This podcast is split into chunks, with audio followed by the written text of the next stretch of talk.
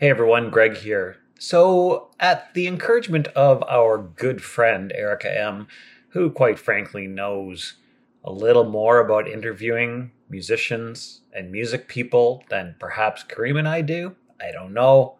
She's got a few more years' experience than us. Anyway, at Erica's encouragement, we started focusing in the new year on live music. And one of the segments that came out of it is called Lost Venues. Uh, Kareem and I have ta- done a couple episodes ourselves, and we've been asking our guests as they come on about their favorite lost venue. And here is a sample of some of our guests' lost venues. Hi, the following podcast is brought to you by Radical Road Brewery, the best craft beer in the heart of Leslieville. Find them at 1177 Queen Street East. That's Radical Road Brewery. Hi, I'm Justine Giles. I'm a singer songwriter originally from Sudbury, Ontario. So we have a um, uh, a section, I think is the right word for it, Greg, um, called Segment? Lost Segment. Thank you. I like that word. Yeah. You're not you're not going to start talking about the daylight getting dark again, are you? See, it's dark outside. It's dark here. It's not dark there. um, we have a segment, as Greg likes to call it, um, called Lost Venues. Uh, oh yeah. And so Cool. I'm I'm curious whether uh, there's a place in, in Sudbury um, or Montreal or, or Calgary that you've played at that you maybe it was a great show, maybe it was the worst show you did, maybe there's a just a funny story. Um, but I'm wondering if there's a venue like that that doesn't exist anymore because we've seen over time, uh, and, it's happened throughout history.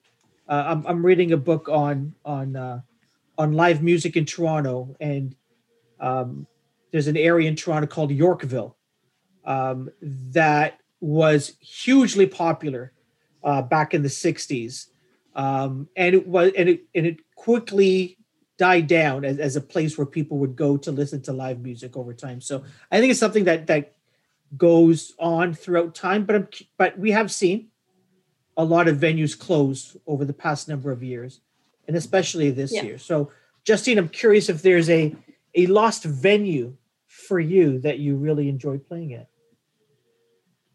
Great question. And I was just thinking of that too. I mean, sadly, so many venues and, and businesses have had to close this year.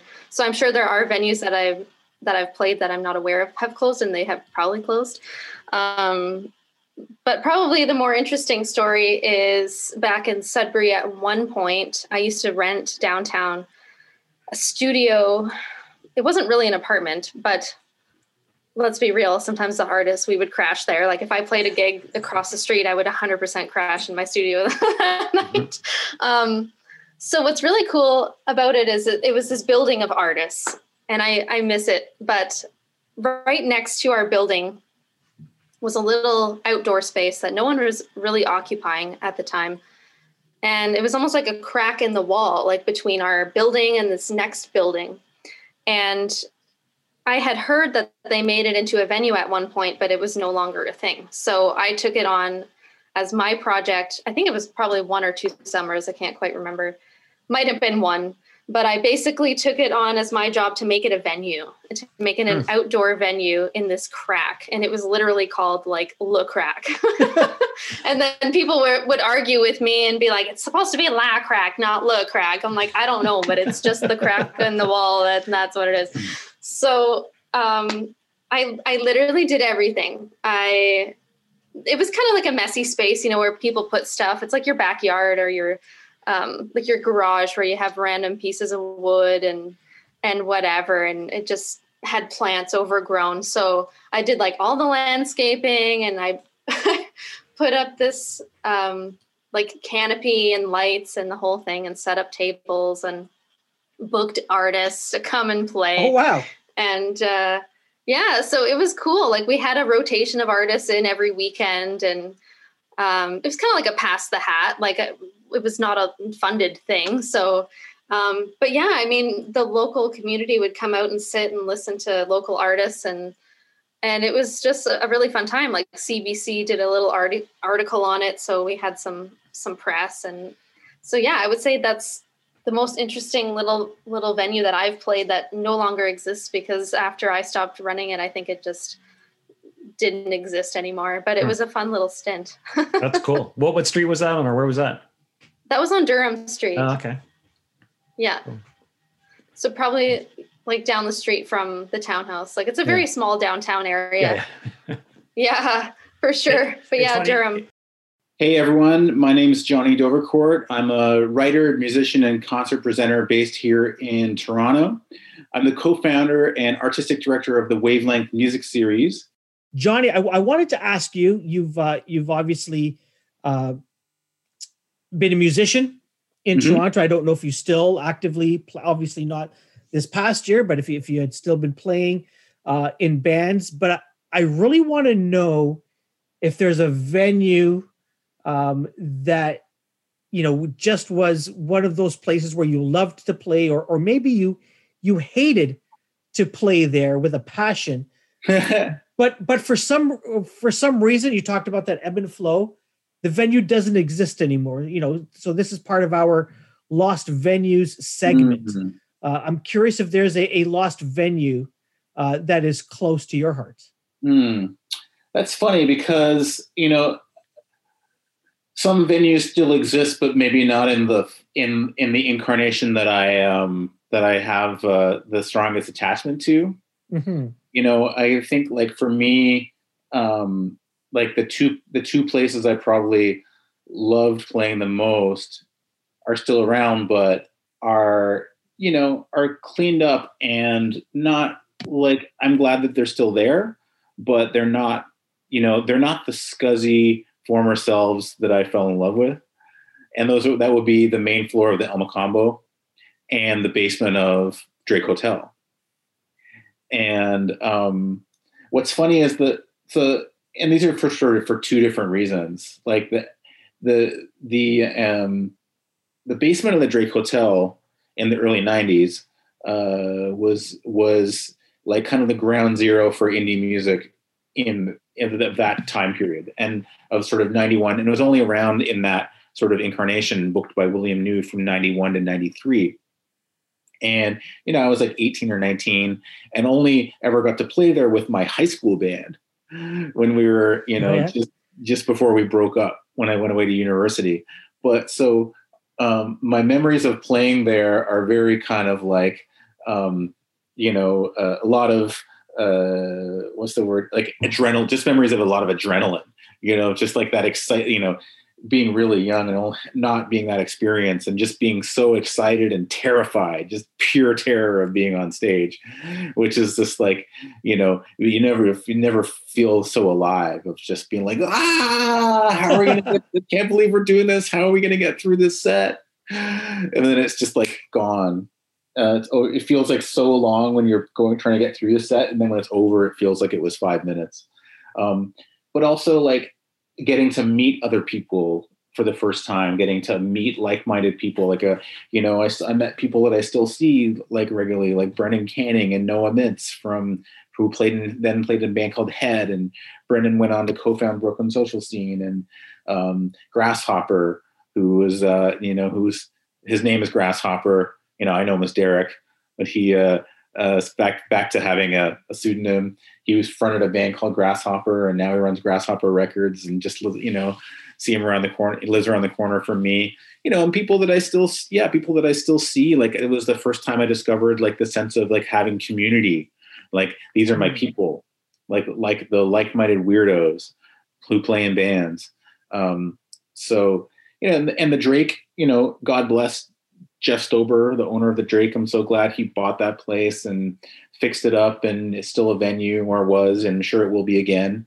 But it's you know to me it'll always be the 1150 the we, we called it the 1150 because it was it was a, either the drake or the 1150 and it was like really you know it was really scuzzy. It was a you know it was a rundown like sort of flop house upstairs and this amazing like punk rock um like watering hole in the, in the basement um, and then the El Mocambo um, that also booked by William New, who was just like he was the guy. He always booked. He always knew how to move on to like the the place for you know there was whenever William booked a place, it was always going to be a, a friendly place for new bands, right? And then uh, after the after he booked the 1150, William moved on to he moved to briefly booked the Edgewater Hotel, which was for short. Saw some great shows there too, and played a couple of great share, shows there too. But you know, don't have as many fond memories of that place. And then he moved on to the El Combo, where he I think he booked it from 93 to 99, if memory serves. And um, the main floor of the Elmo was just a place that just actually, you know, more as a musician, it was, you know, by that point, I was more, you know, experienced and confident. And playing the El combo always felt great. Like it was, the sound was always good. It was always you know this just the layout of the stage was the right angle. Um, you know it was um, the sight lines were good. It wasn't too high off the, the stage wasn't too high off the ground. Um, yeah like i said it was always a good mix. They had a great P, great little house pa and it was an easy place to fill. Like you could get 30 to 50 of your if you know 30 30 to 50 of your friends came out it still felt like the place was full Hi, everybody. My name is Zen Soul. I'm an R&B and neo soul singer and songwriter here in Brampton, Ontario. Is there a uh, a place that you've performed at? It could be local. It could be anywhere. Um, that you have fond memories of that unfortunately doesn't exist anymore. Yes, the Harlem Underground. Um, I had another artist um, named Malcolm in the Alex in the middle. Sorry, I almost said Malcolm. Malcolm in the middle. It's in the middle. Alex. So he's um, an artist here in Toronto. Um, he was he used to work at Harlem Underground before they closed down, and he wanted to to bring other artists together. So he had like a band, and he had other art, a lot of different artists just come up and like perform with the band. So we had like a short, quick rehearsal with the band and we just did a performance. And it was really, really good. So many people in that venue, so many people. It was a small space, but and it was packed. This was pre um pre-COVID. It was packed. Mm-hmm. And the food, A1. The food was amazing. It was like Jamaican style um food. I don't remember where it was downtown, but it was one of those spaces where the windows open out. Yeah, yeah. Yeah, yeah. So it was like it was a really nice, really nice space. It, it sucks that it's gone. Um, I don't know why, but that space was really nice. It was really nice. Yeah, West End Queen, not not too far yeah. from uh, Trinity Bellwoods. Hello, my name is Greg Godovitz. You might remember me from the bands Fludd and Goddo or this fantastic poster that Long John Baldry did of me in 1978. One of the things that I love is a poster that you shared from Barrymore's. Yeah, oh, that had you two. That had you two. There's my there's my segue. Right? Yeah. Mm-hmm. Give me that one. Right? Um, it had you two. You're uh, with Goddo. It had Doug the Slug. Like I just it had Rheingold of bands. Rheingold right? was on there. They Rheingold. played the night, they, which is Larry Gowan's band, and yeah. uh, and uh, uh, countless other bands that played within. It was the month of March for whatever year that was, 1980 or whatever it was. Yeah, and it was like uh, five dollars to see us. It was like six fifty to see you two. uh, and I mean, you got to start somewhere, right? Yeah, but I mean, but, but where I was going to go with that is, I mean, to me, Barrymore's, and I know we're going to get to sort of a lost venue discussion, but knock on wood, Barrymore's and, and other venues make it through what we're going through right now. But to me, just I love Barrymore's is one of my favorite venues I've ever played. I just love that room. Yeah, it, incredible. First of all, Barrymore started life out as a uh, uh, it was a strip club. It was called Pandora's Box, and before that, it was it was it was probably uh, a vaudeville theater. Mm-hmm. So for people that have never been there, it's it's right downtown in Ottawa. There's three levels to it you got the your, your punter level right in the front where the stage is and everything, and then an, another group up, and then a balcony area. Um, I'm, I'm wondering, Georg, is is there a another venue that uh, unfortunately is not around anymore that um, that holds a special place in your heart? Uh, countless, but I'm going to go with the Gasworks on Yonge Street. Mm. I mean, we when we got Goddo together, uh, we couldn't get a gig there. Like, we, no, no, you guys are nobody. Nobody knows who you are. And then we we get after the first month we were together, we get a gig opening up at Massey Hall for Golden Earring. And the next day on the six o'clock rock report and in the newspapers, all they talked about was us. So now all of a sudden, we're good enough to play the Gasworks. And we get there on the first Monday night of a week long stand, and it's lined up down the street. So instant acceptance for the band, even though we, we only had like 16 songs or something, you know. But I remember one night uh, we're playing, and this famous girl about town, I think they're called groupies, shows up in the front row in front of the stage trying to get my attention. And we stopped the song, and I said, How can I help you? She goes, I've got Rick Nielsen and Robin Zander in a limousine out front. They won't let them in. So I said, Ladies and gentlemen, we'll be right back. And I go and I get them in. How you doing? Nice to meet you. And uh, they come in and I said to them, I said, Do you guys want to sit in? And they both looked at each other and went, Yeah. I said, What do you want to play? And Robin said, I'll do sound. And Rick says, I'll do lights. And they did for the rest of the night. They didn't play music with this. they just did sound and lights. And I just thought that was the super coolest thing. I think I have a picture of Rick in the new book holding my book upside down or holding holding this one upside down. He's oh, what a kidder, you know. But uh, yeah, it was nice. You know, that we had a lot of instances like that. Black Sabbath came to see us there every night for a week. Wow. O- Ozzy kept asking me, "Do you want to go back and have a drink and you know whatever at the hotel?" And I said, I just kept putting him off, you know. So finally on Saturday, he comes up to me, he says, Don't you like me? And I said, Oh, yeah, I like you just fine. I said, I just, you know, I'm picking up girls and things. I don't, I don't want to talk to you. You know, so he says, I said, I'll tell you what, we'll come back for a drink at your place tonight. So Bob Segarini and I go back to whatever hotel they were staying at just up the street from the gasworks. And uh, you know, they got a glass top table, you know what that means, you know. And uh we we're, we're doing we're, getting all this business done and talking rock and roll and stuff. And Segarini has to tie his shoelace and he stands up and he's got a stubby beer bottle under his armpit which falls and goes right through the glass top table. And Ah. Ozzy instantly becomes the Aussie he goes they're going to think I did that. They're going to make me pay for that. They're going to think now there was nothing left to do on the glass top table anyway, so we just said our goodbyes and we left.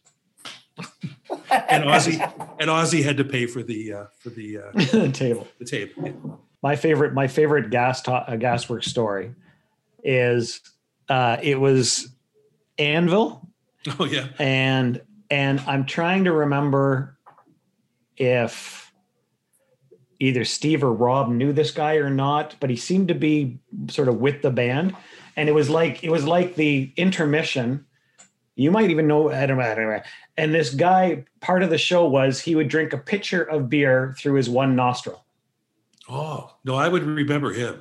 Yeah, it was just I- I, I guess you know, I guess this was part of Anvil's intermission. I, I knew a guy. I knew a guy there that could uh, inhale a cigarette and have it come out of his ears. Really? Yeah, that was that was strange to see. I am Danny Miles. I am the drummer of July Talk, Canadian band, and I also do some production and stuff for other artists. And I'm in a other group called Tongue Helmet. And I can't believe this place is gone. Call the office. Yeah, it's so I sad. can't. I, I can't believe that. I mean, uh, we Tongue Helmet played there actually like uh, right before COVID, kind of some like the summer before COVID. Um, I mean, if the place needed a lot of work, and it had a new owner who was really trying his best to keep it alive, Yeah. so it was like a little tough. So when it did close, I was not like it was incredibly sad, and I think that a huge part for me that's going to be really sad when COVID's over is that the music venues were already dying because rock the rock genre is pretty it's at a pretty low point right now. I think not not quality wise, but Yeah, I I mean understand- popularity understand. wise. Um, and so the venues were already closing, and now it's just like they're all closing.